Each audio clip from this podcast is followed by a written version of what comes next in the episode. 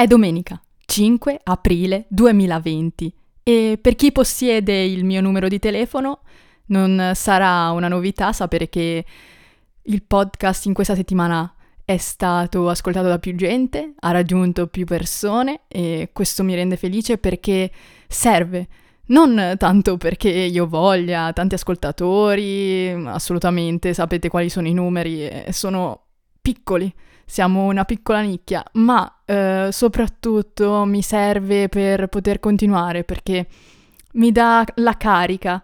E ho scritto quel tweet su Twitter in cui eh, ringraziavo eh, i podcast che ho nominato nella scorsa puntata e sono stati molto carini con me e inoltre ho appunto ricevuto vari complimenti pe- dalle nuove persone che hanno cominciato ad ascoltare il podcast e veramente mi ha fatto tantissimo piacere, vi ringrazio tutti, tutti davvero. Il guscio l'avevamo rotto all'inizio, nella prima puntata, ma ancora non avevamo tirato fuori per nulla il guerriglio. Ora invece mi sento di dire che l'abbiamo finalmente tirato fuori, tutto grazie a voi. Chi possiede il mio numero di telefono ha quell'esclusiva eh, di vedere in anticipo cosa sto eh, rigirando qui o comunque cosa mi frulla in mente, eh, delle volte anche dei pensieri che mi capitano così e voglio scrivere. Insomma, avete una percezione maggiore di quello che sto combinando, di cosa sto rigirando, di cosa mi frulla nella testa. Non so per quale motivo reale, ma eh, le stories di WhatsApp app mi sembrano più intime, più carine, più... Mm, è, meno, è un posto meno affollato rispetto, non so, a Instagram, alle stories di Instagram. E um, penso che la gente si soffermi di più a leggere quella cosa e anche se raggiungo meno persone, appunto perché devono avere il mio numero di telefono, mi sembra una cosa bella, una cosa intima. Certo che dovrei un po' premere di più su tutti i social, eh, per esempio su Facebook faccio tantissima fatica, no, non ho idea di chi ci sia ancora su Facebook, ma è diventato un posto strano. Poi vi dissi anche un giorno che volevo fare quei due account gemelli eh, per i podcast dedicati, insomma su YouTube e Instagram, ma non li ho mai fatti perché infine ho scoperto che eh, su YouTube avevo già un account, mentre su Instagram infine ho usato l'account, quello privato che ho di solito, per un po' eh, dirlo un po' agli altri che trovo su di lì, però faccio sempre fatica a mettere stories su Instagram, bah, chissà. Ma la smetto di parlare a vanvera e vi vorrei dire l'ultimissima cosa. Praticamente ho pensato che iniziare un po' il podcast un po' mh, mm, così titubante, in cui non ero così sciolta, non avevo questa fluidità nel parlare eh, mi ha un po', diciamo, eh, fatto perdere qualcuno perché magari come impronta, come facciata, uno ascolta una cosa un po' peggiore nelle prime puntate e poi invece in queste eh, si sente più così, eh, coccolato. Tuttavia il mio primo podcast ci può stare e anche se all'inizio ero meno sciolta, è comunque bello vedere il miglioramento. Tutto questo va contro i miei standard perfezionistici solidi soliti perché sono fissata, devo fare le cose bene, precise, qua e là. Però sto notando che mi piace questa cosa, eh, vedere il miglioramento e averlo percepito diversamente, avendoci provato dal primo giorno, è, è migliore. Invece non so, se avessi registrato le prime puntate senza pubblicarle e poi avessi cominciato a pubblicare da quando mi sentivo bene col microfono, non si sarebbe vista la fatica che ho fatto all'inizio veramente sembrava, insomma, che io stessi lì un po' bastonata a dover leggere cose. Invece no, dai, adesso vi farò un po' più divertire. Grazie, grazie di esserci. Nell'ultimo periodo ho avuto un unico problema, praticamente quando ci approssimiamo alla primavera io mi alzo prestissimo, comincio a, ad abbassare il, mm, l'orario di, in cui mi alzo la mattina e non va bene perché infine rischio di dormire poche ore e sotto le sette ore non va bene, mi sento stanca, mi sento che non riesco proprio a ragionare, poi soprattutto insomma l'università non è eh, un, un compito facile per il cervello e quindi devo essere abbastanza attiva e riposata per seguire bene, altrimenti le giornate vanno eh, male. E rimettere l'ora solare il 29 marzo è stato un regalo per me, un sospiro di sollievo perché eh, soprattutto mi alzo presto la mattina quando appunto la luce arriva prima. Sostanzialmente non funziono male. Anzi, il mio corpo è reattivo al 100%, d'inverno magari dormo fino alle 7 e un quarto, molto volentieri,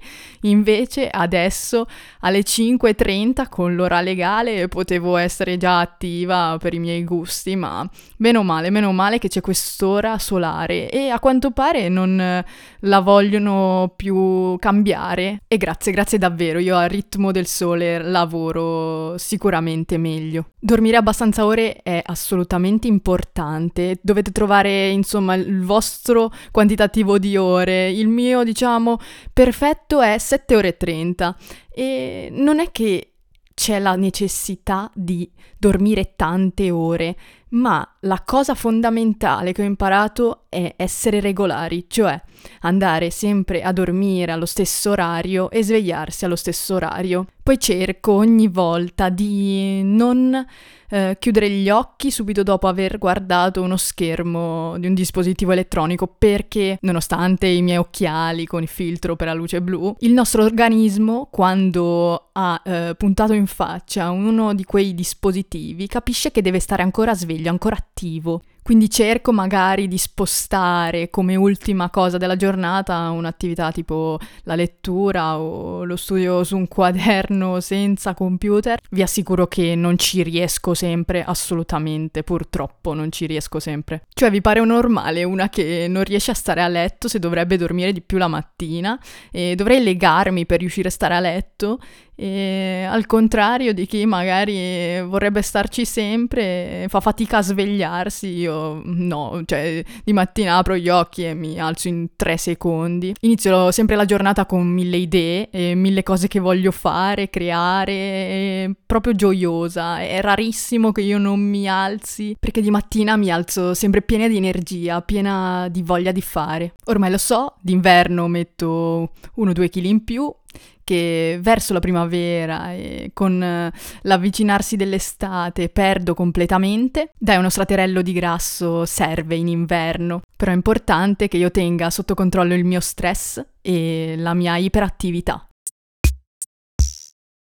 Perfetto, vorrei raccontarvi questo assurdo. A novembre ho comprato il Kindle Paperwhite di ultima generazione per tenerlo sempre nello zaino, no? Quando sarei andata in università, per sfruttarlo negli spostamenti coi mezzi. Invece oggi mi ritrovo a sfruttarlo per poter comprare qualsiasi libro mi serva in questo periodo di isolamento, no? Non avrei molti modi per trovare libri in questo momento, Amazon ha chiuso quasi tutte le spedizioni, eh, in libreria non posso più passare, dovete sapere che mi piace tantissimo passare in libreria, delle volte ci vado e sto lì a studiarmi i titoli, a vedere un po' i libri, mm, delle volte trovo alcuni titoli che non avevo preso proprio in considerazione. Passate in libreria, andate una volta, anche se non ci siete mai andati, non avete questa abitudine prendetevi una mezz'oretta, andate lì, girate un attimo, troverete sicuramente un libro che vi colpirà, un titolo che vi attirerà. Ah, ovviamente, tutto rimandato post coronavirus.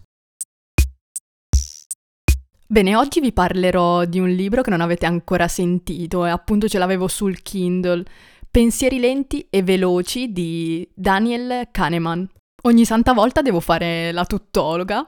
Scusate, ma niente, mi piace anche la psicologia. Per ora ho letto solo la prima eh, delle cinque parti del libro e in questa si parla delle caratteristiche del sistema 1, cioè eh, i pensieri veloci, quelli intuitivi, diciamo così, e del sistema 2, cioè i pensieri lenti, quelli profondi, quelli che servono a capire cose più impegnative. Ma non voglio parlarvi delle caratteristiche di questi due sistemi, se vorrete saranno tutte ben spiegate in questo libro. Come al solito leggerò e eh, commenterò alcuni passi che mi sono segnata.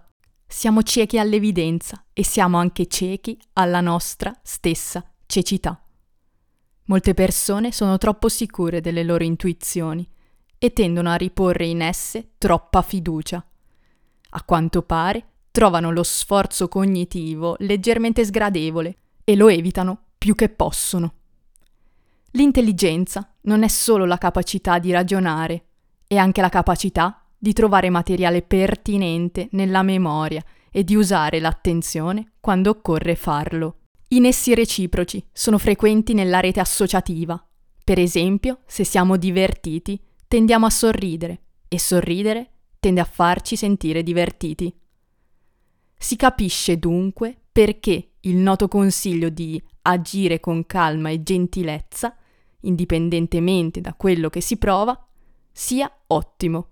Seguendolo si avrà il piacere di sentirsi davvero calmi e gentili. Un modo sicuro di indurre la gente a credere a cose false è la frequente ripetizione, perché la familiarità non si distingue facilmente dalla verità. Questa è la più importante di tutti.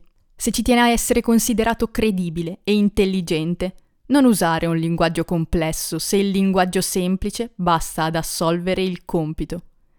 Oltre che semplice, cerchiamo di rendere il nostro messaggio memorabile. Non so se sarò brava a fare messaggi memorabili, ma spero invece che eh, siano semplici le mie parole, non risultino troppo pesanti. E quando eh, do sfogo alle mie sensazioni, ai miei pensieri del periodo, eh, uso un po' un linguaggio così di tutti i giorni per essere molto mm, eh, vicina a voi ascoltatori. Ha ragione questo autore. Facendo in questo modo eh, si è più chiari ed è inutile usare un linguaggio diverso. Andando avanti. Quando ci sentiamo a disagio e infelici, perdiamo il contatto con la nostra intuizione. Quando è allegra, la gente diventa più intuitiva e creativa, ma anche meno vigile e più soggetta a errori logici. Insomma, tutto indirizza i nostri pensieri, l'essere felici, l'essere tristi. Nel libro è anche spiegata la teoria del what you see is all there is, cioè quello che vedi è quello che c'è. E il riassunto è in questo pezzetto. È la coerenza, non la completezza delle informazioni, che conta per una buona storia. Anzi, si scopre spesso che sapere poco rende più facile integrare tutte le informazioni in un modello coerente. Insomma, il nostro cervello pensa che sia la coerenza ad essere più importante dell'avere tante informazioni su una certa cosa. Quindi siamo più sicuri di un nostro pensiero, un ragionamento, quando assurdamente abbiamo meno informazioni che ci permettono di creare questo ragionamento, questa storia. Inoltre tutte le citazioni precedenti sembrano in qualche modo molto eh, collegate alla faccenda delle fake news. È molto bello capire quali sono i nostri pensieri, in che modo agiscono, in che modo si formano e potremmo diventare delle persone più consapevoli di cosa pensiamo. E molto spesso ci sentiamo un po' distaccati da quello che il nostro cervello potrebbe a tutto un tratto pensare. Poi vorrei parlarvi di questa cosa che chiamano effetto alone. L'autore racconta della sua esperienza da professore e spiega come i voti che dava agli studenti erano molto eh, deviati dal suo modo di correggere i compiti. Praticamente leggeva e correggeva prima un compito, poi il successivo e eh, molto spesso eh, si faceva influenzare dalla prima valutazione eh, e dava il secondo voto in base al primo, ma lo abbiamo sempre saputo che i voti scolastici sono sempre un po' così campati per aria. È sempre molto difficile disassociare giudizi da pregiudizi. Fantastico, siamo arrivati anche in fondo a questa decima puntata, doppia cifra. Visto che sono sempre ristretta in questi 15 minuti, il podcast diventa una performance. Evidentemente studiare di nascosto spettacoli teatrali e comici ha creato questo comportamento. Allora anche oggi grazie per l'ascolto e grazie per l'attenzione. Se hai il potere di rendere felice una persona, fallo, perché il mondo ha bisogno di cose come queste.